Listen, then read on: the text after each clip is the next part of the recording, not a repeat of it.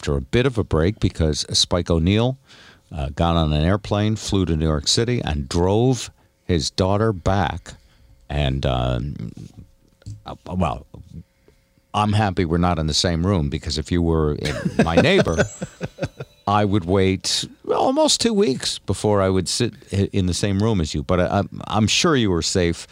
And, you know, we all play a little bit of Russian roulette. How did your uh, Russian roulette go?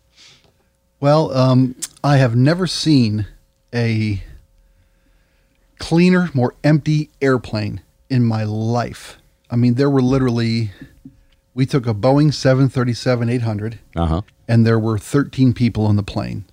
And I felt kind of bad because I, I, I'm very hobbit driven, and I know that 13 is an unlucky number. I didn't want to be the 13th member of that flight.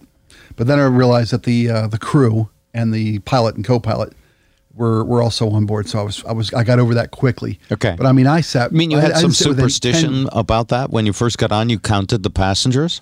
I counted. I, well, because yeah, because the gateway was just pretty much empty, and we all got on, and I you know did a head count of everybody. Because I mean, I was literally within nobody within ten rows of me in any Wow. direction.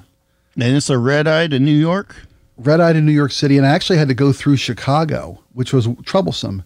Um, and the reason that was, I wasn't trying to save any money, although it was about two hundred and fifty Well, dollars it's because cheaper it's run by one of those loose Democratic governors that messes everything up, right? in? Chicago. Yeah. You mean?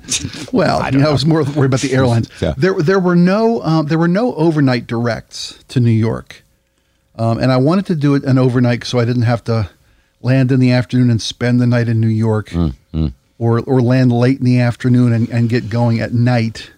Know, I wanted to try to take off from New York City with Ryan. So you felt like you were in a military operation. You were out, uh, uh, you, like the landmines, of course, are the virus, Yeah. and you didn't want to step on a landmine, and you wanted to get in and get out and make the extraction, as they say Ex- in a war. exactly. it was just, it was like Snake Plissken, Escape from New York Yeah. too. You know, um, but Ryan picked me up at the airport. We I landed in LaGuardia, Uh-huh. which is not the easiest. It's over in uh in Queens. But uh, she picked me up literally at nine thirty in the morning. My flight landed at nine fifteen. I grabbed my bag. Did you sleep on the plane? Um, I I didn't.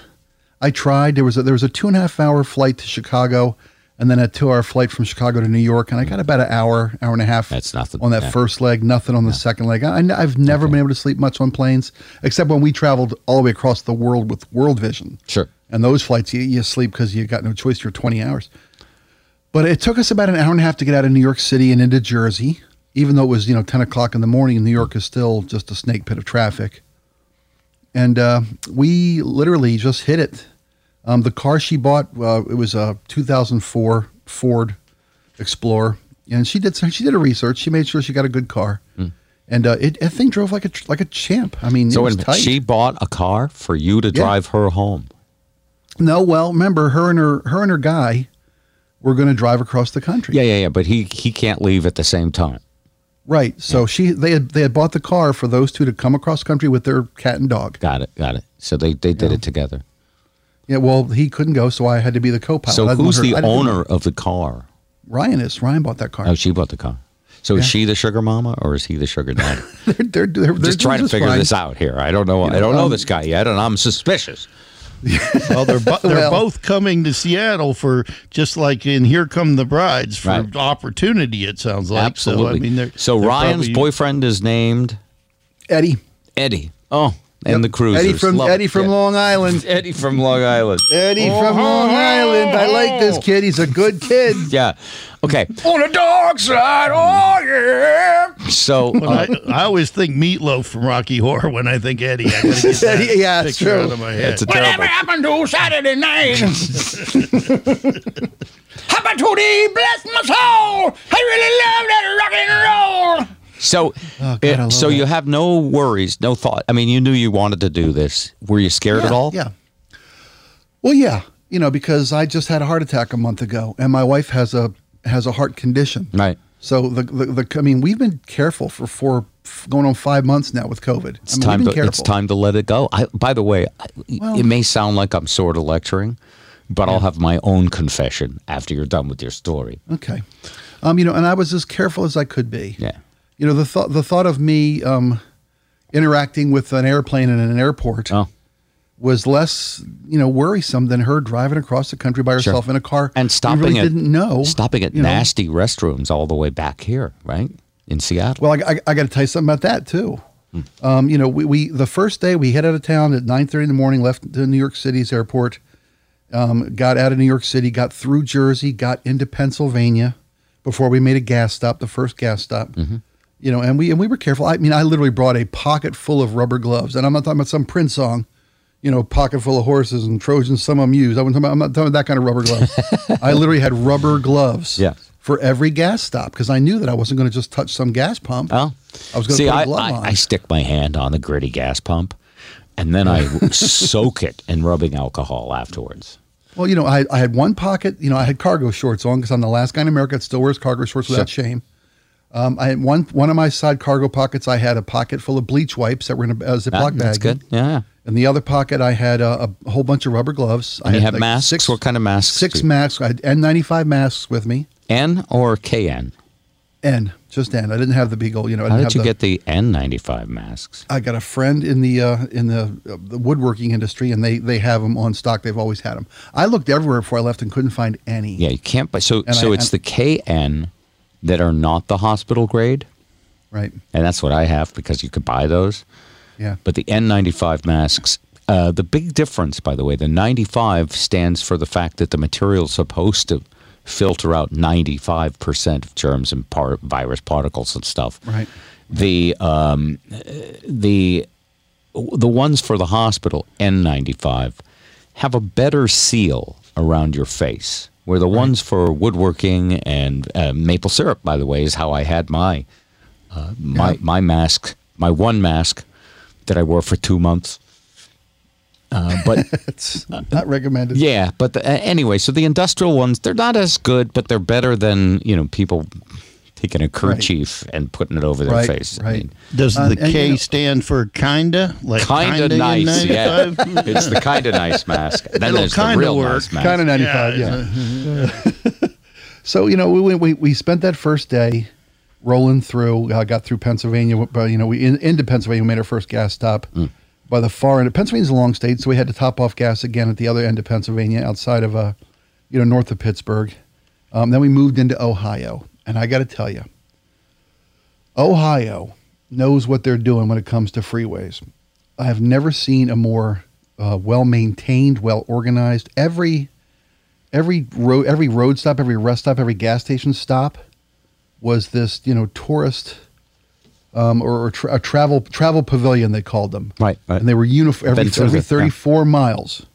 I mean, and they're all exactly the same. They've Yeah. got multiple restaurants. They've got lots of Now, gas, which and they've got which was the big uh, convenience store? Was it a Love's or was it a USA? There's like a whole bunch of trucker stops. right. We, we, we, we, we tried to avoid the truck stops. Why? Um, well, because those are sometimes populated by people just trying to get through their day and make a living and work in their parking lots and Huh? How do I say prostitute nicely? How, um, hardworking American women who just want to service the people who service us. Is that your opinion of truck stops and truckers? That's interesting. I mean, Um, well, uh, I'm sure know, it. I'm sure it has happened, but it also Yeah. happens to radio DJs too. Well, you know, I wasn't stopping at their houses either. So Because I mean, they could. Someone could just as easily say, Yeah. Never oh, yeah. I'm sure. Yeah. I'm sure. But we, you know, we, we, and we were, we was gonna say we were careful. We got, we got into Indiana. The first, we spent the first night at Notre Dame. Joe, we went to South Bend, Indiana, Mm. and found a nice You- hotel. By the way, on the you Notre Dame hauled. campus. I, Yeah. I could not believe how fast you made it across the country. Yeah. So "Yeah, you that's- did haul." So, w- was there funny, any we- we did- drama at all? A little bit, a little bit. What you know, happened? um, well, the road was pretty much drama free. I got to say that the road we, we and we we really lucked out. I mean, we you know we used AAA, so we found hotels that were pet friendly that we knew we could you know have a have a place to be and not have the anxiety of worrying about. So you, know, stayed okay, at there- hotels. it was two nights, two hotels. Yeah, Yep. I figured as got much. good yeah. good night's sleep. Yeah. You know, we had a double room. How do you Ryan feel about the hotels? I mean, have, did they hose we, it we found the we found the most expensive hotel available, and you, and that's the beauty of this though. I mean, I stayed at, at very nice hotels. I stayed in Oh, yeah. South Bend, you know, which is the Notre Dame campus, right on campus. right. And you know, and and, and it was half the price it should be because nobody's traveling. Very nice. Yeah. Never a better time to Oh. book a hotel Yeah. if Well, you want to never deal. better time to go to Mexico and get a massage. Either. It's perfect time. and some dentistry while you're there. Yeah. maybe some maybe some low grade Oh, pharmaceuticals. yeah. Well, well, let me put it this way: like in Seattle, I wish I the- still needed a cataract operation. I'd do it in Tijuana. two years ago, our old friend Larry, who's a mutual friend of all of ours, he's a businessman. He travels all over the world. Two years ago, he goes, "I can't believe Seattle. I can't find a hotel room for under three hundred bucks a night. You Right. know, just a basic Right. room. And now, you know, they're all empty. You can take your pick. So it's a Yeah. good Yeah. deal. War zones make things cheaper. Absolutely. Yeah, they do. Well, we did we did 750 miles the first day. Yeah. Moved through five states. Uh, the second day we got up at 7 a.m. and we literally were, we were we were in the hotel by 10 o'clock both nights. Out by 7 a.m. the next morning. Perfect. So, did you Um, fall asleep did- easy? Do you have anything to help you Oh fall yeah. asleep? No, no, it was no, it was it was after being in the car for all that much time. That's and the first day was a little little blinky as we rolled into South Bend because I hadn't slept all night. Mm. I'd flown a red eye and got right in the car. Right, so you're back. All right. And you get home. Yeah, yeah. Now, do you start a countdown of, of concern, or are you fairly certain you got this and you didn't catch coronavirus? Well, my wife hasn't been near me. Okay. I've been home for um, I've been home for about My wife trusts me home- just as much as Melissa trusts you. I like that. That's good. I've been home for almost 48 hours. Well, I guess we got home. What, what day is it's You're Wednesday? right? quarantining a little bit. Yeah, yeah. Oh, oh. Melissa doesn't have nothing to do with me. Yeah. Until, and I'm and I'm. No, I'm, ta- you, I'm not getting talking about normal. I'm talking about a little extra this time, right? a little extra. Yeah. Yeah, it's hard, it's hardly noticeable. Yeah, No, I mean you know we, we we've been this careful. We're not going to do anything stupid now. Hmm. And uh, you know, and Ryan and I first thing we did was look into getting COVID tests. And in Seattle, the earliest you can do that is on Saturday. Wow. So you can't just go every Yeah. day and get a test? You, well, it's by appointment only. Uh, see, in, in California, every state is different, by the way. Uh, But in California, where uh, Keith lives in Los Angeles, he has to go on jobs occasionally. So before the job, everyone in his crew gets tested, much like they're an NBA team. Right.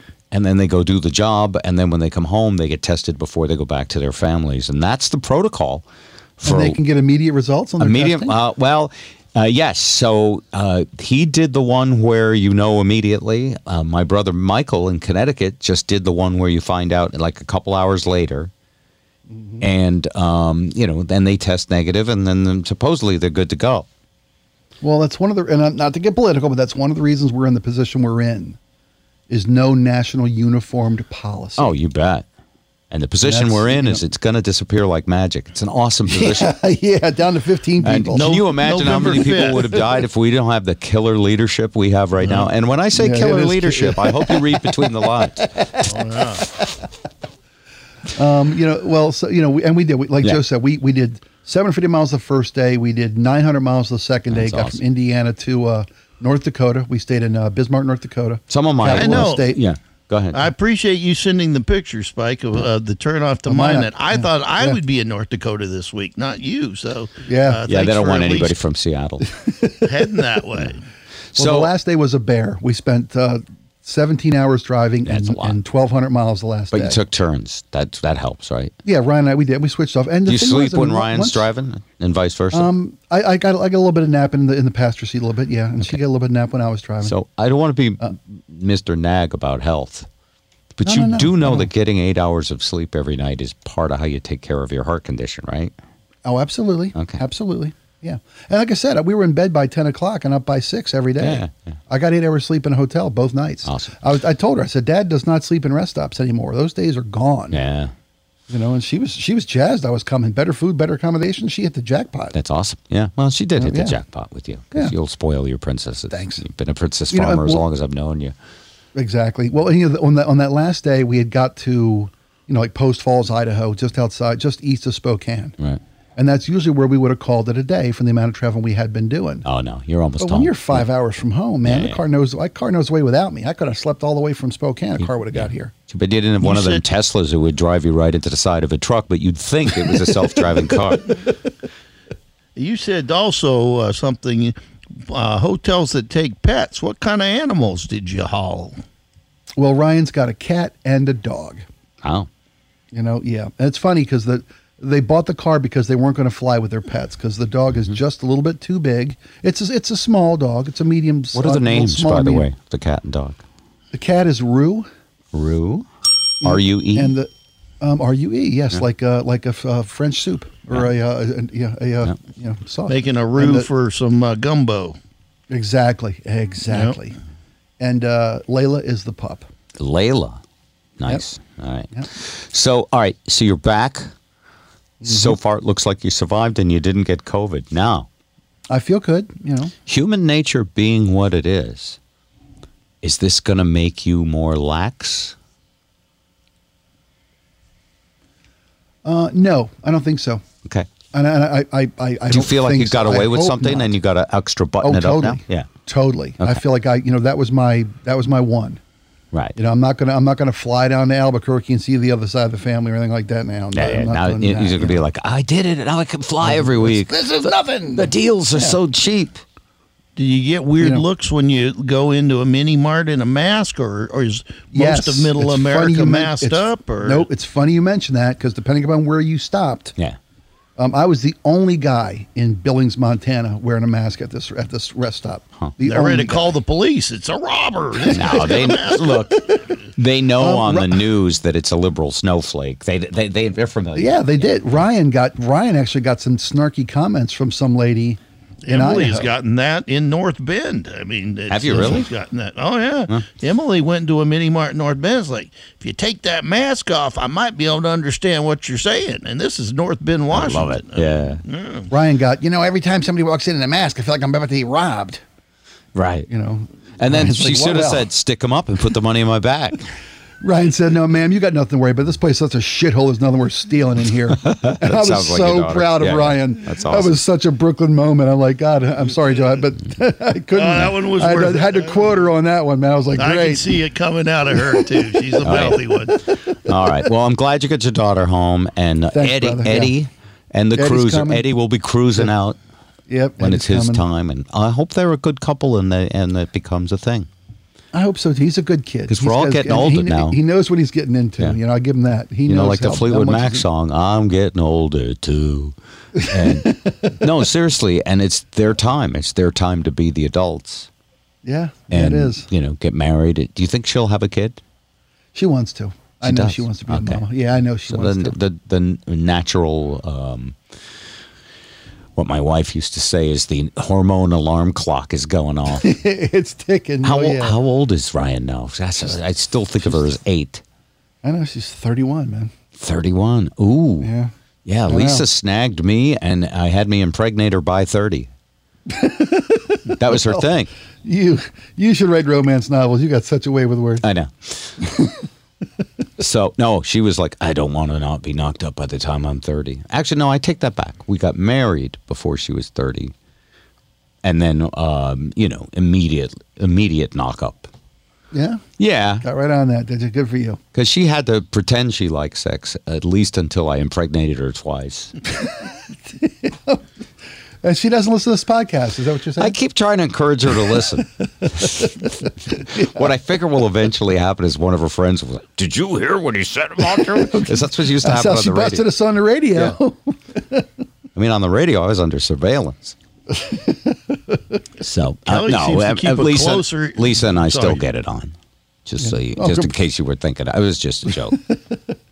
What you say Kelly about and- Kelly Joe? Yeah. She listens closer than ever. I mean, uh, now She that listens it's to the kinda- podcast? Yeah, it's on demand, and you know, I mean, Yeah. it's easier to really keep tabs, and uh, and she she loves it, by the way, and she she uh, you know uses it during break times and things like that at work because it's just it's there. Whereas radio, you you've got to have your your posse out there listening for you, like you said, to give a heads up when Right. we're talking about them. But but now it's all right there. It's Well, all uh, The, the, the com- permanent records. The comparison I make is that um, podcasting is like Netflix, and radio is like dumb reality shows on TV that you have to watch when they're on, and you have It's to the sit through the CW, commercials. isn't it? Yeah, yeah, and it's confusing because Kelly will come to me and say, "I can't believe what you said. That's not right. And uh, I'll say, what? And she'll tell me, and I'll go, oh, that was three podcasts ago. Wait till you hear what I said last week. I mean, she- she You gets- think she's you're a little mad behind. Yeah. No, it's good. It's good. Well, it's nice. It's uh, and, and by the way, I love my friends in radio, especially certain special ones that still do great shows,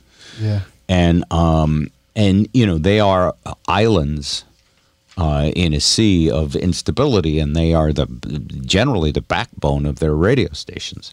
So so they're all good, uh, but radio is um, you know radio is not what it was even when we left, and yet to me what we're doing is radio because let's see to be radio it has to be transmitted through the airwaves and received by somebody on something that's what radio is right Yeah. no one no one has their you know their uh, smartphone hooked to an extension cord plugged into uh, a wall you know everybody's wireless Well, if you want to look at it scientifically, radio waves are, you know, Yeah. even way more than radio. They're what the, you know, there's the whole spectrum of radio waves that are out there and microwaves and everything. But yeah, you can call what we're doing radio for sure. So let's have a little confessional here. Since Spike did the thing, he did the deed. He basically broke a lot of protocols, but did it as safe as he could because he cared about it and wanted it. And there's not one of us that hasn't, you know, exceeded the speed limit in our lives or broken some protocols uh, because we wanted something. And in the first few months of the pandemic, it was like we were all like, okay, we got to be completely locked down. And I thought there was virus on everything, even though I was still in Vermont back then and we still didn't have any virus. But now I find myself going, I feel like I'm in a war movie. And, you know, a lot of the guys got killed off early in the movie. And so I'm starting to believe in my character. He's meant to live. You're the Matt Damon of You this know how when movie, you huh? you you know how when you're watching a show, you're like red shirt, don't go on the transporter, you're gonna die. Right. And then when you're uh, you know then when you're two thirds of the way through the movie and a, a really tense thing happens, you go, oh, they're not going to kill her. She's too important to the show. And very rarely do they kill the person, you know, that shouldn't be killed. Some shows like you know break your heart, like The Sopranos, Yeah. over and over. Good shows. Good shows do that. They kill off the beloved characters. I know. And real life is a good show sometimes. So, um, but I did something the other day too that uh, made me a little nervous, and I'm I'm actually counting down the days to hope I didn't mess it up. But I hadn't seen any of my family in about three four months, Yeah. and the last time I saw them, we had a social distance visit on a front lawn on my sister Mary's front lawn, and uh, we posted it on Facebook. You guys probably saw it. It was we're all sitting Yeah, far yeah. apart and That's a smart way to go. when you're outside and far apart, and if you're, I, my view is 10 feet, not six feet. If I'm 10 feet apart outside, my mask come, and there's a breeze, not stiff, humid air, you know, a little bit of a breeze. I figure, from what I've read, there's no way I'm going to get enough viral load uh, to get an infection. So I had another trip to see my brothers and sisters and bring them some maple syrup. And and this time it was by uh, my sister Beth's pool in Connecticut. Uh, we kept it pretty close to the 10 foot distance. There were a couple times people got a little too close. We kept masks on whenever there was chaos, like when the little kids were running around and when, you know, Okay. people were getting a little too close. We would actually, all of us, reflective, reflexively just put on our masks and then I had them off.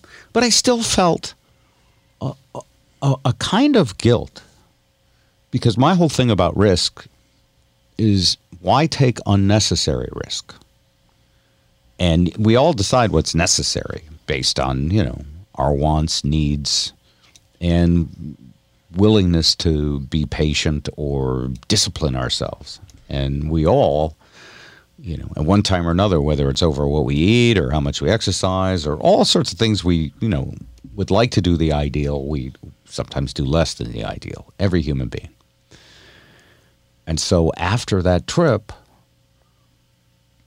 I got in the car with Lisa and we went to Maine to see, and you know these people, Cliff and Catherine, you know, uh, her, her uh, sister and her husband Cliff, because we You hung out with him in Hawaii. Yeah. And they are 78 years old. And I should say young. They're 78 young. I mean, they hike every day.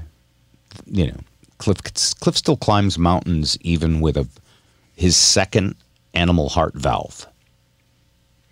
Wow. Ah. But Does he know which animals are are in him? I believe it's a pig that they take the, the heart valve That from. would be good to know. You know, Yeah, I they would do. They, know they do pig valves. You know, yeah. when they put it into you, they tell you it lasts about 13 years. And he was like, you know, 60 something. So they figured this will last you the rest of your life. And then here he was like 73 or whatever. And it was wearing out. And they were like, well, we'll, we'll put you on some stuff to make you more comfortable. And he was like, no, no, no, no. I'm, I'm not that kind of 73. And he had You to go to a a new yeah. new valve. Yeah, he had to go to a specialist because they won't usually operate on a guy in their 70s. And so they gave him a new valve. And he's back to climbing 4,000 foot mountains. wow. But anyway, we're driving up there, and Lisa wants to go. And I'm like, okay, are you sure they're comfortable? Are we, should we get a hotel? Like, I'm worried about them because even though uh, I I glopped so much hand sanitizer on my hands every gas station, even when I get out and take a leak, not in a public restroom, touching my own penis, I would quickly sanitize my hands. I don't know why. you don't know where it's been. That's why. I just, I, I'm think obsessive compulsive. yeah. scary. even if I got outside, even if I did something that didn't touch anything, I'd be like, well, I should sanitize my hands again, just so I'm in the habit of it. Well, now I'm nervous because I don't want to go. s- I- And we get there, and they're like, "You're the first people we've seen since March," and I'm like, "Oh no!" Well, those are the people you want. They haven't been out flirting around and stuff. That's right. you- If you're I'm gonna visit- selfish, Joe, that's exactly what I want. People that aren't going to kill me. right? I mean, I'm not saying. Oh, you're saying, oh no, because Yes, you're no, concerned I- for their health. I Oh, was- okay. You're a just better like- man than me. Just Yeah. like Spike said, you don't care who you kill. I get that, Joe. No, I think you do. Well, I I Yes, do, he but but but I was thinking you were freaking out that you might no, get I don't think they're going to kill me. I'm thinking like they made it all the way to 78. And just because I sat on a, on somebody's lawn, I just don't think I'm as pure as I was when I was just locked at the end of my street. And uh, know, we had a very nice visit, and that's now four days ago, and everybody feels great. But I'll tell you the truth. I feel a little guilty, and I will worry until about day seven or eight. I'll start to feel pretty good because someone would That you go prob- through the woods. Yeah. probably develop symptoms. And I, like I said, uh, like you, and this was the thing. Like part of while I'm driving, I'm like, God damn that Spike! Why does he have to go take those risks? And I'm like, Hello, this is your conscience speaking. right. You're on your way to see some 78 year old people. Just for fun. You don't even have a noble purpose other than to give them. Some Well. I'm, I'm, I mean, love is a noble purpose, and we. oh, love- I agree. Yes, I'm, yeah, um, yeah, yeah. But I, and we did bring them some maple syrup. And I am a thousand percent agree. I'm to the point, uh, and I'm not taking. I mean, I'm careful, but Ke- and this will be one of those podcasts where Kelly will say, "I can't believe what you just talked about Sure. and said." Because, Right. But I'm. Uh, Let's of- pretend of- the podcast um, ha- ha- had a malfunction. Uh, uh, jump. Uh, All right, now quiet for eight seconds. Well, the the All right, deal is, Kelly I mean, turned it off. Now, what's what? What are you about to say? Well, she works in a hospital. She sees this stuff almost every day. Yeah. She's still the most shut down, afraid to do person I know, but she's probably also the last person I really need to be around. She's the one walking in out- out of a hospital every day. Um, but she is very careful. So when I go down to sit outside on a deck to have a, a lunch with somebody, or or I go to watch a baseball game outside uh, on a TV. Those are, in her terms, Risky behaviors, right. yeah. Risky behaviors, Sure. and, she's right. And I know a lot of people feel that way, but the way I feel is, you know, I'm putting on my mask. I'm sanitizing my hands. I'm staying away from people. I feel comfortable with my actions. And I also feel we're all going to have to get a little comfortable with our actions because I'm not saying we want to spread this stuff, but I'm saying we need to l- learn to live with it. Um, this is not going away. Probably I know it's it's going to magically disappear. I guess you didn't get a chance to hear the news tonight. November fifth. That's Yeah. what I keep hearing. It's going to disappear. But but uh, but now also I'm not saying I'm I'm ready to go piling into my classroom with ten people or, or you know thirty people. But at some point I would like to pile into my classroom with eight or ten. Yeah. Oh, you Um, would be happy with eight or ten? You do not feel risky?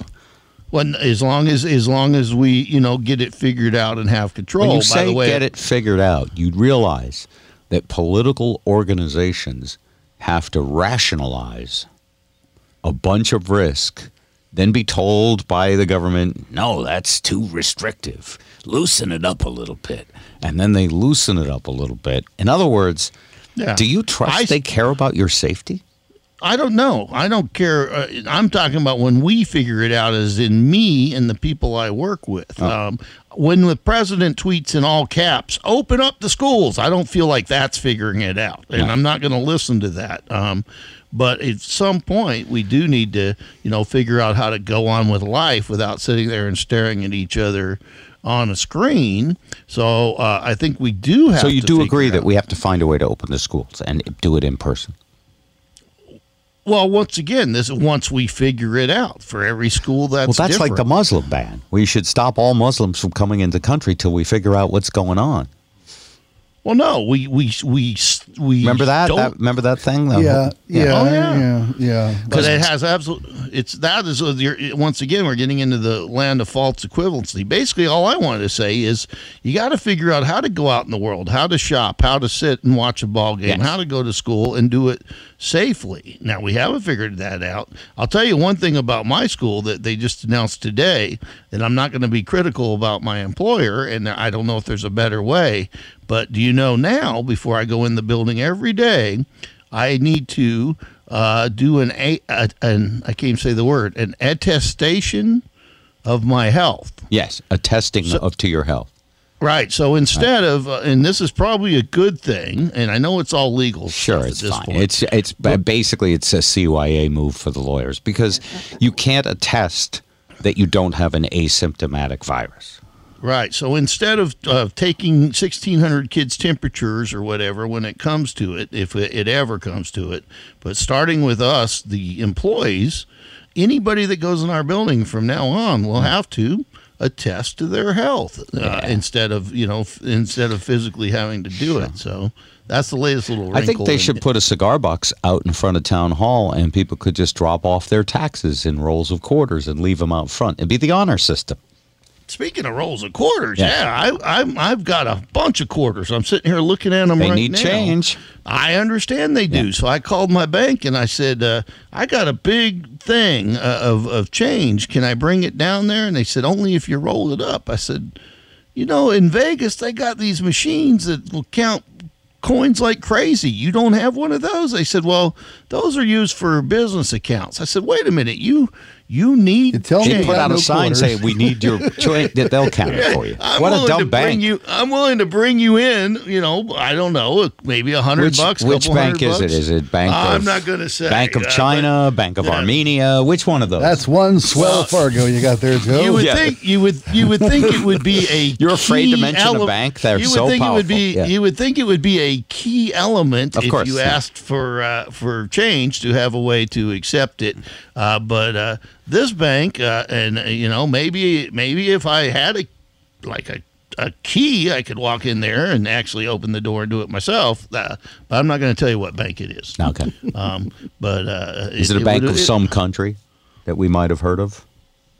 Uh, no, it's not a bank of a country. It's a it's a it's a uh, it's a real key player in our area. Oh, okay. Well, you wouldn't want to for a the key player. Absolutely. No, and, and the same key player is the one who told my dad, by the way, um, the, uh, he had a, this. I don't want to get sidetracked on crazy bank stuff, but he had a he had a safe deposit bank a box at one of these banks, and he had it for thirty plus years. They called him and said, "We drilled your box because you didn't have activity on your account." He opened an account to get a free safety deposit box years ago. Right. Uh, they called him and said, "We're sending your stuff to the state." And he said, "My God!" He said, "Why did you do that?" He says, "I'm easy to find. You've got my address. You've got my email. You've you've tracked me down here." And they said, "Well, you didn't have activity." And he said, "It's a CD." He says, "You don't have activity on a CD. I mean, you put money in there and you let it sit, and it gains a little interest." Uh, long story short, my dad had to get a uh, a uh, what you call a notary, a notary thing saying who he was and everything, so they would give him his stuff that he locked up securely there years ago. It's, uh, banks are, a, are an interesting beast. Yeah, oh, absolutely. They, uh, you know, between banks and healthcare, uh, they're the, you know, they're the heartbeat and the pulse of our economy. So they rule and they write the laws. They pretty much are government, actually. Uh, a couple of things. Uh, this is breaking news, and it, it's political. We should talk about it, though. It's going to be on everybody's uh, plate, if you will. Uh, this is just breaking right now, I believe. Uh, Twitter temporarily restricted Trump's ability to tweet, and Facebook removes a post where he says that children are basically immune from the coronavirus. Right. So um, they're basically saying these are false claims. Dangerously false. And um, it's interesting to me uh, because this is war. I mean, this is war over the media. And as a member of, mean? of the media, if there is such war- a thing, What do you mean war over the media? well, so freedom of speech, freedom of the press, the fourth estate, Yeah. if you will, Yeah. Yeah. is has always been one of the checks and balances that allows our- country to have some semblance of integrity Well, f- in spite of of tons speech- of corruption. Freedom of speech is not freedom from consequence when you speak.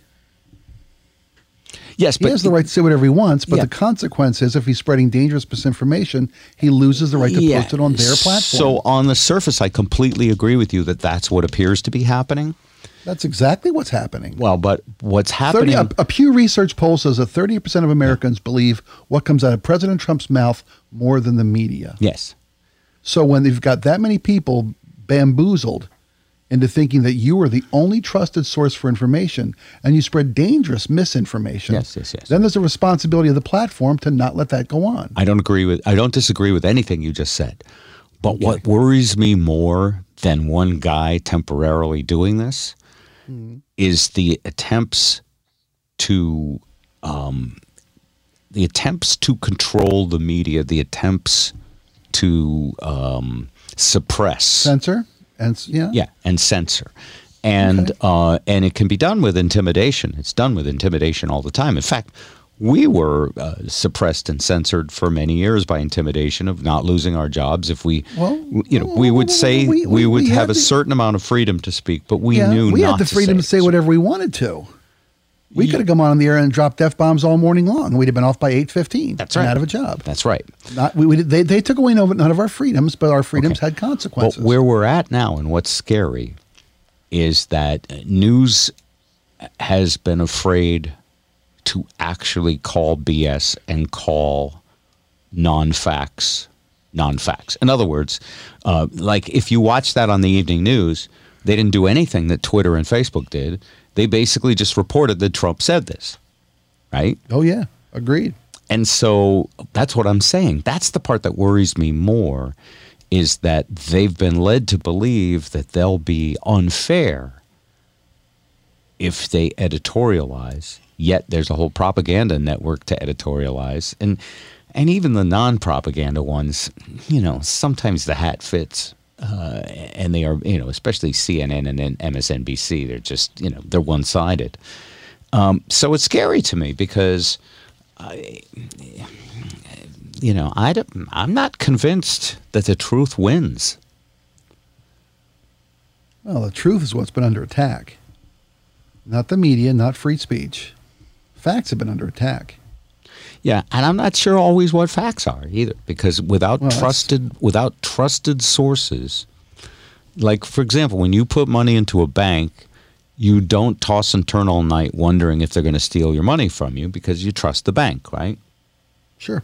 It's Okay. insured. Federal deposit insurance. Yeah, and when say a great movie reviewer whose reviews you trust tells you that a movie is fantastic, why they they have credibility, and you go and you do the movie. But what I they've have earned, earned they've yeah. earned that credibility. Yeah, and they exactly they've earned it. And what I have seen is that even the opposition to Trump, some of it has gotten dramatically, um, what's the right word, partisan or whatever, and it, Yeah. it lends it, it, it. What it does is it, it normalizes unreasonableness and you know it's a it's a danger to the free press. I think. What do you think, Joe? I think unreasonableness has been normalized since the first week of November of 2016, and actually even before that, the whole campaign, uh, the Clinton uh, Trump campaign, uh, was nothing but normal. And I still remember in October of 2016, I wrote an editorial saying. God, please, let's not ever have this happen again. We got to find a better way. Now, I would give anything to have an election like that. I mean, how normal is that compared to the what we're in now? Wow, it's, Um, it's funny, and I'd be all for President Romney. I'm sure you'd be happy with him too. Well, I would. What I would be all for is uh, any president that is, you know, and I'm not going to get into another "the president is crazy" rant. But if you need any evidence, just watch the interview he did yesterday. Oh, yeah, that's crazy. 30, 30 minutes of uh, 30 minutes, all encapsulated in a beautiful history lesson that we can show our grandkids and say, Yeah. you know, in 2020, it was an amazingly weird time, and those of us Yeah. who lived through it, uh, here's a little bit of what the president was like. Uh, now, to and- those and who didn't see it and won't see it, they're just going to think you're being unfair. But it's worth seeing. Uh, and I thought it was like Spinal Tap. I really did. I thought, like, okay, at some point we're going to admit this whole thing was staged. You know what? Yeah. We never landed on the moon either. nope, we finally found a guy, and this guy is Yeah. great. You think he's an Australian interviewer, but we found a guy who figured out how to how to interview Trump best. Wow. Just let him talk. Let him, you Jonathan know, Snow. just let him talk and, and urge him on a little, and let him dig his dig his hole. And, uh, and and it's sad. I mean, it's also very sad. I mean, to to see and uh, but when your biggest concern, you know, about a guy like John Lewis is that he he can't have been very He dissed me. He didn't important. show up at my inauguration. Right. I mean, it- you know, it's like okay, you're beyond. You're you're going beyond a little bit Nah. Crazy here. And then then when he gets on, But he's doing you a favor, right? If you want, if you want to not have him reelected, you got to love that he's doing this. it- You're rooting yeah, for it- it. I mean, if anybody with any sense, and by the way, we have close friends with no sense because I still see people supporting him. Well, and that's why when you say stuff like that, by the way, you know I'm on your side, sort of. But when you say stuff like that, it makes me nervous because I don't want to alienate people that could actually think by, uh, but just by having them want to tune out because, you know, I agree, It's I don't wanna uncomfortable do that. Them. I'm But I don't to want- if jettison you- those nutheads from my life. To be quite honest if with you you, take Bob. a I half don't an know and that's hour- without. I, and by the way, I think that if you do that, the terrorists win. Yes, Joe. Go ahead. well, and speaking of terrorists, yesterday, and by the way, that we should mention this because Yeah. prayers to the people of Beirut, Lebanon. Beirut, I have never good seen an explosion uh, as big as that explosion that's- that's yesterday. unbelievable. In my life. Now, do you I think it was a bomb, or do you think it was just they left some fertilizer unattended and they forgot how much there was?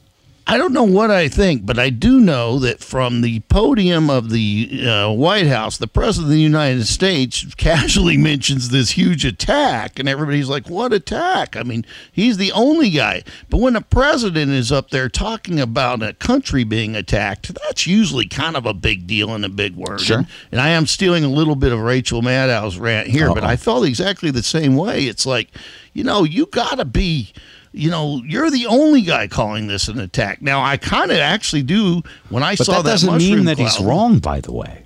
And, and, and Well, believe it or not, I, I will be a However, little wacky here yeah. Yeah. and say I, he might have a point. He I mean, might. he, he might. And, and maybe his generals did say that's obviously a bomb. And I could see where, you know, we've got, there's dirty bombs that are probably stashed in a lot of ports and places Right, just right. waiting. And then this thing catches on fire and blows up. But either way, even if it, even if it is, you can't just, you know, he is un, unhinged in a, in a very. I mean, he always has been, but now it's getting to the point. And, and what's really kind of scary to me is uh, it's getting to the point of he's got eighty some days uh, before the election, and then he'll have a couple months after. What kind of stuff is going to happen if he loses? What Oh, he's still the you president. get a car and you get a car and you get a car. It's reality TV. I don't know. Doesn't that scare I hope that's right. I'll, I'll, I'll take a car. I'll take a car. Yes. I mean, that would be a great outcome. I'm would, fearing yeah. worse. I just don't want a car loaded with ammonium nitrate. That's, you know, that's what we might end up getting. so You know, and- ammonium and that- nitrate, by the way, um, It's what makes fertilizer. It's what they It's used. part in, of they fertilizer, used in yeah. Oklahoma. I use ammonium sulfate for blueberries, which is uh, raises the um, uh, lowers the pH and raises the acidity of soil. And I, and I don't know if that's explosive, but a lot of fertilizers are explosive.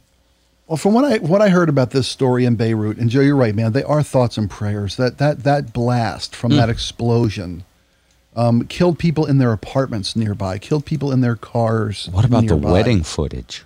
Oh my lord, just Yeah, and- horrific.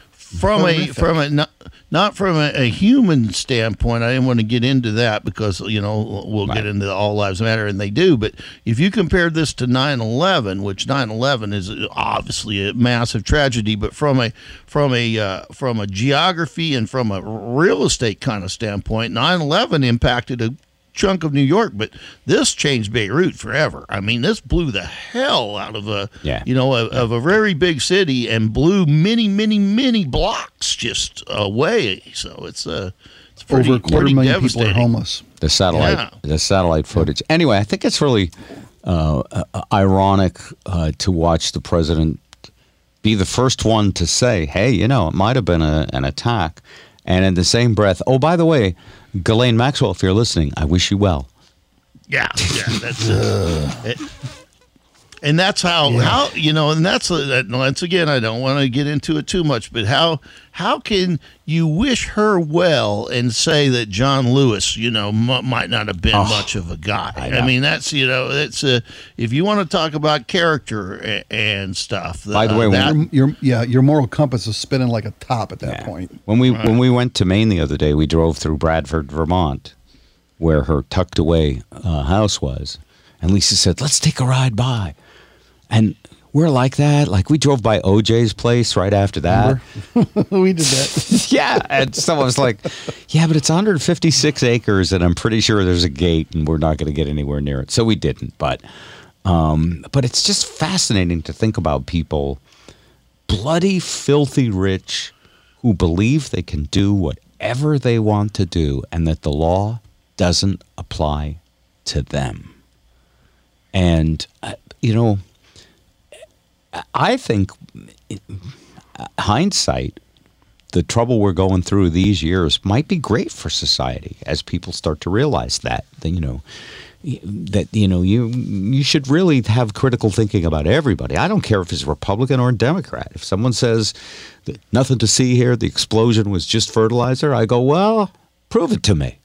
You know, if uh, someone says I wish Ghislaine a lot of luck, uh, where's the cross examination? Why? What's uh, Yeah, yeah? What what what what? Are you going to pardon her?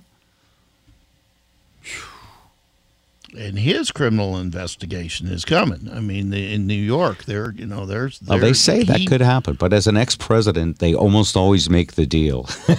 Well, It's like- Wednesday, yeah. Wednesday night's news was that the Deutsche Bank uh, executives have complied with a subpoena. Yeah, yeah, yeah. and but given that's up all, his that's all leverage. financial records. It's all leverage. You know, Yeah, you and I get busted and then have to face, you know, the consequences.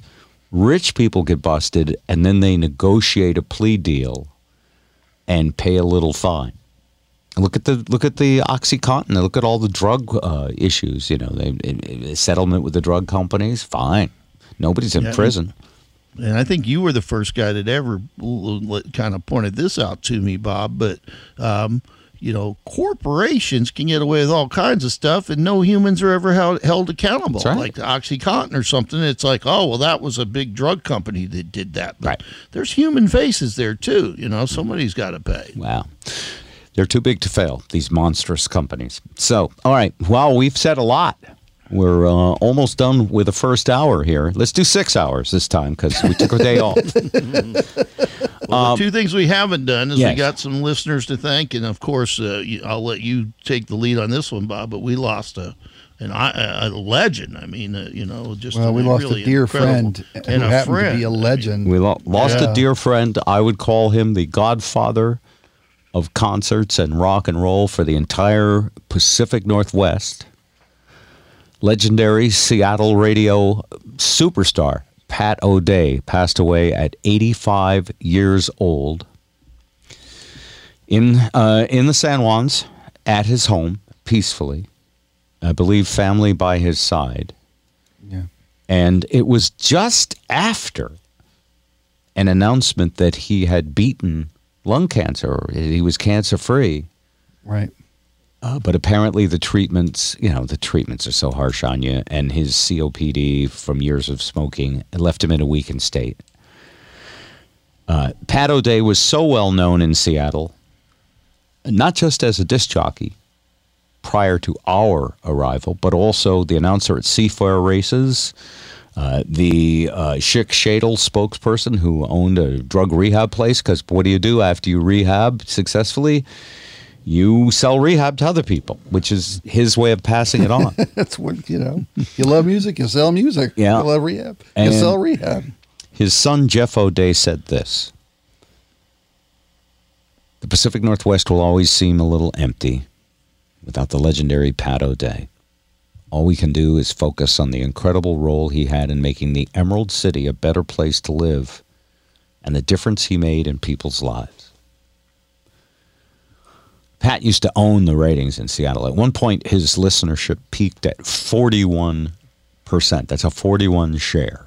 To give you an idea, in modern times, you can win with a six or a seven share. But his radio station was so huge, it just was a monster. Concerts West booked the Beatles. Concerts West, and his history with Jimi Hendrix is legendary. His book, by the way, let me see if you can still buy it. Pat O'Day. Because if not, mine's going to be auctioned off to the highest. No, I'm kidding. It was all just rock and roll is the name of his book, and yes, it's on Amazon. Uh, hardcover. If you want to check it out, A wonderful memoir. We told stories from it on the radio and interviewed him about it. I looked at our um, archives, which may or may not include every single appearance by Pat O'Day. But Pat O'Day was a guest on our show at least 14 times. Wow. And if you count Spike doing Pat O'Day impressions, at least 30 more, which he loved, by the way. He did love He, it. he, liked, he liked that. I think he You know got what? a kick out of it. The story I like to tell people, and, and I hope I'm not, uh, you know, giving out too much, but when when um, Shadel, which does wonderful work, um, they took on new management, if not ownership, Mhm. and we were playing like we play on the air, and we poked a little fun. This wasn't our fault. This was, we did. a- I did a little Pat O'Day, and the the the new people running Shadel were outraged that we would have fun with such a serious topic Oh, and threatened to pull their advertising dollars from our radio show. I don't remember this. Yeah. And Pat O'Day called the new people running Schick Shadel and He said, What are you crazy? Are you out of your mind? They're giving you free commercials. he said, "Y- y- Do you not understand the value of being a part of everyday life? Being part of the, of the culture of this city? nice. Do you not get the value of that? And and that and the new management was whipped right back into shape. Shown the light. All the times we had him on, the time I really loved, and I don't know when it was, but he did slur his words a little, you know. I mean, for a while, and people were like, "Pat, are you sure you're not back to drinking?" And people were kind of making Sure. fun of him, and, and even you know. But then he comes in one day and he's talking like he's thirty. I mean, he sounds like a boss jock again, and he's like. Well, I had a brain tumor, and they figured it out. I think it was a brain tumor, and, Yeah. and they fixed it. It was a and, like, benign he- tumor, and they pulled it Uh, out of his head. It was the size of a, te- of a of a soccer ball. I think it was called Yeah. Wilson. It was so big.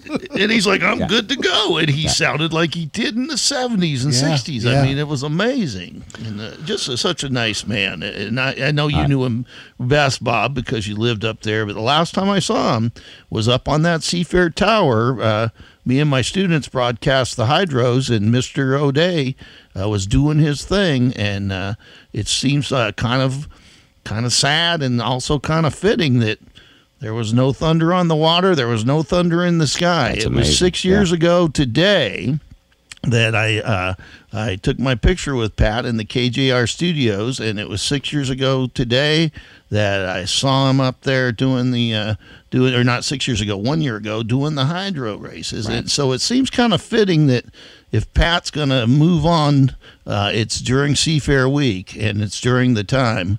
When there's almost like a uh, a moment of silence for him from the boats and Moment the silence on Lake Washington. That's very fitting. Thank you, Joe. Very touching. Okay. Um, we are going to play a song we did about Pat O'Day at the end of this podcast, and I'll reach into the grab bag of Pat O'Day interviews. If you want to hear more, you can always go to bobrivers.com and just search Pat O'Day. There's 14 interviews up there if you want to, uh, you know, just go down memory lane and listen to his wonderful, wonderful, superflu- superfluous tones of his wonderful radio voice. Okay, uh, before we go, a couple of uh, well, we did get a few new Patreons, which is very nice. I should mention them. Jim Honeman, thank you. Mike LaFond is a stable genius. That's very kind. And uh, you can go to patreon.com slash Bob Rivers. And if you'd like to throw a buck or two into the hat, that would be extremely awesome. And one of our patrons, uh, Brett, said, "I'd love to hear the very first show you three did in Seattle. Uh, do you have the first show ever at KISW? And that would be, that would be, uh, well, it'd be hard because obviously I kind of evolved into the. You weren't mix, there, so- but I, also I don't think we recorded it back then. I was I hadn't been to rehab yet. We had a we, you know well, I I'll can tell repeat my I- part for Yeah. you. And remember, Little remember when we secret, started? I I'm could- like, yeah. When I started, I I- was doing the Bill Murray impression the whole time. Every time I was on the air, it was just you know I didn't you know. Well, we thought you sounded a little like Bill Murray anyway, so we Well, said you just, know, just you- do you- Spike you- on you- Sports as Bill Murray. The Mariners, Right. you know, I don't know, I don't know how you can get out there and, and, for nine innings and not Yeah. know how to play baseball and forget after seven. That just, yeah, it makes no sense to me. I think, you know, Hmm. no big deal. Yeah. So yeah, that was Yeah. terrible. yeah, and, and we might could dig up some of that stuff, but a, a little thing about KISW is uh, some of our stuff is still there. I mean, uh, we had to that was we had to bail on a, a little bit of our archive because it was uh, uh, not a, it was not a, a, a super you know uh, super. I mean, it wasn't bad departure, but it wasn't like It was a uh, bad departure. By all means, take all your stuff. It's like we're keeping that. and We're going to play it till we find another. They another played morning us for show. six weeks after we were gone. Right. So there's still crazy. a lot of our, our a lot of our '90s archive Okay. lives uh, somewhere with Entercom. Thank you from Julie High. She says, It's great to hear you guys again. I just love it. Kim Phelps says, Dude, listen to you for years. Do cardiac rehab and please take care of yourself. That one's for Spike. uh, Joe, if MLB is canceled, do you get your wagers back? Says Michael Biddle. Uh, Michael, uh, good question. Do you get your wagers back if the if they By all, by all means, I've got the Mariners at 300 to one to win the World Series. If the World Series is not played, I I would uh, get my 25 bucks back. Um, and and at the way rate it's going, uh, Mariners, by the way, best starting pitching in baseball. For four innings, and then all heck breaks loose. They, Wow. they, they've they've they're on a bit of a losing streak. But yes, That's like saying the U.S. is doing better than the whole world if you only look at Montana and Vermont. Oh yeah, yeah. Let me pull out my uh, let me pull out my graphs here and show you how good that, that started. Like we're beating the world. exactly. Yeah, we have less cases So- than the whole world. Well, duh. Yeah, and if it doesn't get played, and I'll tell you a quick little insight on the Seahawks, and I don't know if this means anything, but I got an email today saying, uh, "Thank you, Joe. Here's your refund for the 2020 season. Oh. Your seats will be available in 2021." They're not going to So do it. They haven't announced that, but the fact they're giving me my money back uh, would lead me to believe no fans in the stands this year. Yes, at course. least uh, I won't be one That of them. makes sense. Uh, d- that was Marta Card, by the way, who uh, said, "Be safe and smart." She was worried about you on your trip. Uh, she's a wonderful listener. We've, uh, we've She's great. seen interactions from Marta for a long time. Uh, Faye Golub said, "Mike Jones blocked me too, Bob." oh, I don't Mike, know. have you checked? I'm feeling pretty special. I, now. I, I don't know. Uh, you're not blocked. You're still your Facebook friend, right? Yes, I haven't actually seen Mike since uh, last summer. Well, don't talk to him. He's very, very touchy about it all. I guess uh, I would Well, talk he's to a- him, and you know, maybe. well, we should. We should have him on. maybe Life's too place. short. If there's issues, we should clear them up. I understood Yeah. when he was like being the producer for Danny Bonaduce that you know he might not want to fraternize with the past, but uh, we're all old now. I mean, there's no point hanging on to any resentments ever. Karen, the Fle- greatest interviewers too, I will say, Mike Jones. He's if you want to hear the real like Kurt Cobain and all the stuff, but before they were famous, he's the guy who did all that. he interviewed Kurt Cobain, oh yeah, he's Awesome. uh, Mike he was, was the music director at KISW during grunge. right? Uh, Karen Flesland says, "Are you guys taking August off?" That's because we missed one day. Karen, we're back. Thank you. you. you know us well, don't you? Um, long time listener, first time caller. Listen to you in KISW all the way through KJR. Happy to hear you doing the podcast. Like most people, I've always been concerned about Joe's health. I'm glad to hear him talking about seeing a new doctor. And I'm listening to Tuesday's episodes. And he says he's taking metformin. And someone, I think Bob said that is pre-diabetes. I don't think I said that. It is diabetes. Uh, no, he is diabetic. This person was jumping up and down. Yes, Joe admitted that he's diabetic. well. I didn't. I came to grips with it myself. I've been in denial. Oh, wait a minute. Th- That's this is July 28th episode. Yeah, that was that was a week ago. The last episode we did, yeah. Okay. And uh, um, I uh, uh, yes, I'm a diabetic. It took me a while to to uh, get to that realization because I'm like. And by the way, this is a very long letter, and I want to thank uh, uh, Wade for writing it because he gave me some great information.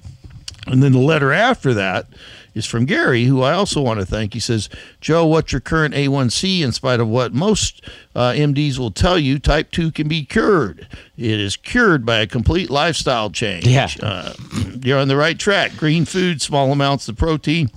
And yes, I cured myself. I, I was here in 2014, but what I've realized is I didn't cure myself, and it can't be cured. But what it can be is managed. It can go You into a- remission. yeah. you can be a diabetic and Yeah. you can manage it and live a great life, but you can never look at it as I'm cured because that's the mistake I made. And when my when my weight came back, so did the so did the uh, diabetes. And as you get older, it's harder and harder to control. So uh, it, it isn't going to be the same as it was 10 years ago. So this person uh, wrote a very long letter, which I'm sure you uh, read and took to heart. Good, right? Yeah, and I I wrote uh, Wade back because he does have a, a really a lot of uh, good tips, and and he did say. Uh, we put out a little bit of misinformation, and I think mostly that was me, um, just about how it works. Uh, Well, you uh, said, and as I recall, you said it's going to magically disappear. It's on its way out. No worries. Yeah, yeah, that's what I was thinking. You know, Yeah. November fifth. I believe that Twitter and Facebook banned you after that, from, from what I recall. But I don't remember things clearly. It is what it is. It- what can I that's say? right. Oh, That's one of my least favorite phrases, by the way, of all time. It is what it is. You know who one of our favorite people that used it all the time was? Uh, Lisa Decker used to say it. Yes, and Eric loves that one too. Eric said it too. And by the way, I, I hate it not because I don't like the messenger. I hate it because it's a way of saying I'm not going to do anything about it. right. it Deal is with what it is, isn't I've got a plan that's going to fix it. yep. It's a give up. It's a total give up. Yeah. All right. Uh, so, without much further ado, a song that we made about Pat O'Day using pitch correction that's freaking awesome. And a classic Pat O'Day interview. And uh, yes, we took a day off, but uh, but we'll be back right as rain next week. You guys stay safe. By next week, we, we you will have been quarantined. Well, you'll be you'll be going on nine ten days the first podcast and 11, 12 the second. So I'll start to Well, feel better. Like I said, we're going to get a, a COVID test on Saturday morning. We've got appointments to get a Okay. COVID test. That was the earliest available appointment. That'll be a good. and I may know yeah. my results by then. So All right. So uh, good. Uh, I hope you pass this test. thanks. I mean, actually, I hope you flunk it. I don't know. You, you want a negative, an incomplete. Yeah. We'll take that. All right. Bob, Spike, and Joe.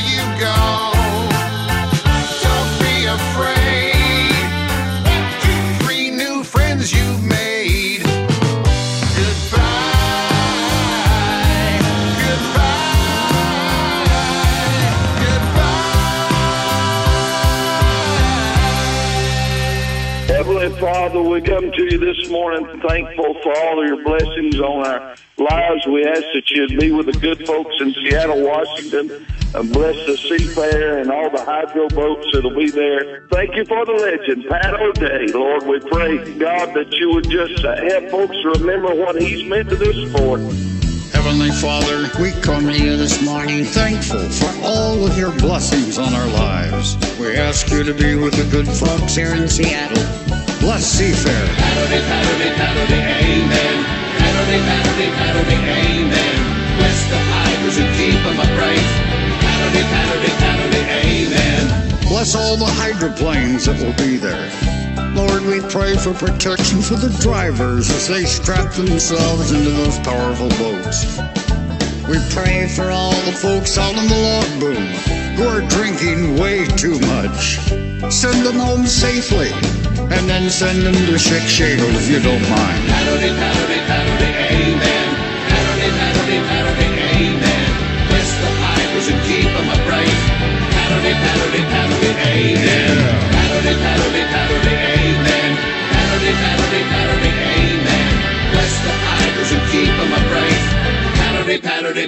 Amen. And I thank you for listening. Show the respect due this man. Tonight is your chance to check out the fabulous Wailers. It was exactly 50 years ago today, October 8th, 1959, that our friend Pat promoted his first teenage dance at the Spanish Castle on Highway 99.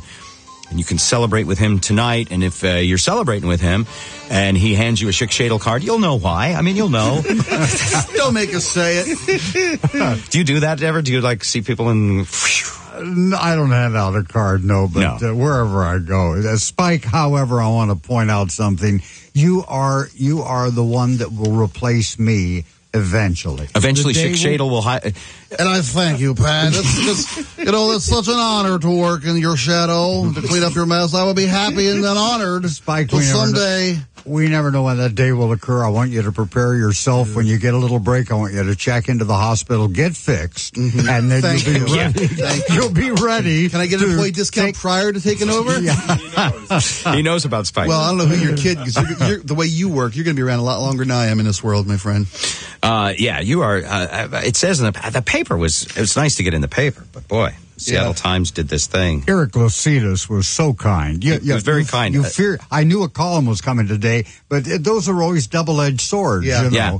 But uh, Eric's. Uh, Erik Lacitis gave you like a page and a half. I mean, there's two different. pa- The article continues and goes on for six columns. yeah, I know. I, It's awesome. I, I'm one of the All right, the show. Let's make sure we, we don't have a lot of time. Normally, we like to talk to you and get a long rock and roll story, but let's let's make sure we tell people about this show tonight. It's, Well, one thing I want to mention: the Wailers were the original Louie Louie band. Louie Louie, uh, I heard that song and they recorded it, And that went to number one in Seattle in 1961. Right. Went to number one in Seattle again in 1962. I'm begging the national stations to. Got to do this Louie it. Louie song. It's going to be huge. Someday, Yeah, but, but someday they say, sports well, Pat, stadiums will be playing it. Yeah, but they say, Pat, that's your Northwest dance scene. You know, that's your deal out there Sure. and so on. And then, of course, the Kingsmen duplicated what the Wailers had done. Right. Note for note, sound for sound, and they and they managed all the because they had those East Coast connections, right? The mafia, right? Well, it was perceived at that time that the Kingsmen were an East Coast group because it came out on a New York label. So now Louie Louie is acceptable, you know. ah, was, for oh, so the Kingsmen were not an East Coast group. No, they were from Portland. Oh. But they came out on a New York label, and uh, it was re- Louie, their Louie Louie was recorded in Right. downtown Seattle. The record course. business was pretty shady back then, right? just a tad, yeah, just a tad. just a tad. Um, and uh, I remember I caught the tail end of the shadiness. Uh-huh. Just a few freebies, Well, but you nothing came big. from Baltimore, where everything is shady. Yeah. Thank you. So did I, and me too. So it's tonight at Snoqualmie Casino, and it's the Fabulous Wailers. Uh, what's the? Uh, how much is it? Do you know? Well, it's ten dollars. Well, I 10 wanted, bucks? yeah, because we wanted to have 1959 prices Pricing, yeah. adjusted for inflation. wow. So So you don't even need a senior discount because ten bucks is cheap enough, right? Exactly. Yeah. Now, how did it come to you, Pat, that it was 50 years ago today that the Fabulous Wailers played for you on the first time? You're a heck of a record keeper to even know what you were doing 50 years ago today. I was sitting having a conversation with Lars Sorensen, who runs uh, the entertainment out of Snoqualmie Casino, and Kent Morrill, the lead singer with the Wailers, because we do that Roy Orbison show thing with him. Right. And I said, guys, do you realize it was 50 years ago on October 8th that Kent and I, that we opened the Spanish Castle for the first time? And I turned to Lars and I said, why don't we have an anniversary Oh, celebration up at your place? Here's there? the here's the Spanish castle. I'm holding it up for the video camera there. I never got to see this. What an amazing venue. What a, a cool look. It is a castle, of course. It's definitely Spanish. And it's a true story that Hendrix Spanish Castle Magic he wrote in remembrance remembrance of the night that as a kid he came up to me all the group had blown their amps and he said to me I have my amps in the car and uh, if if I can stand on the back of the stage and play. And he said I know every lick they do. He said uh, you can use my amps and uh, that happened and he wrote the song Spanish Castle Magic as a That's a turning point for him, a turning point for you. Yeah. Oh, was it? Amazing. All right, Pat O'Day. Uh, let's see, Snoqualmie Casino, eight o'clock today, and ten bucks. Yeah. to see one of the biggest legends of all time from the Pacific Be Northwest. Be there or be square. All right, there we go. And I loved them. They played here in the studio, and it was really awesome stuff. Now, before we go, quick, uh, quick Gail mention. Harris, their female singer, will also be there. Uh, she was one of. She was not here. She was their showpiece. Pardon? She was not here. Not in the studio, Not no. here for us. No, but she'll be there tonight. All right, and you'll be there. I will be there. I'm going to tell some neat Spanish castle stories. There were some funny things that occurred out there, and so I'm going to get on stage and do that for just Ah. a little bit, and uh, then the dancing and music will begin. By the way, uh, Pat O'Day on stage, unplugged, uncensored. Oh, I've seen Oh, him. yeah, I know. Oh, yeah.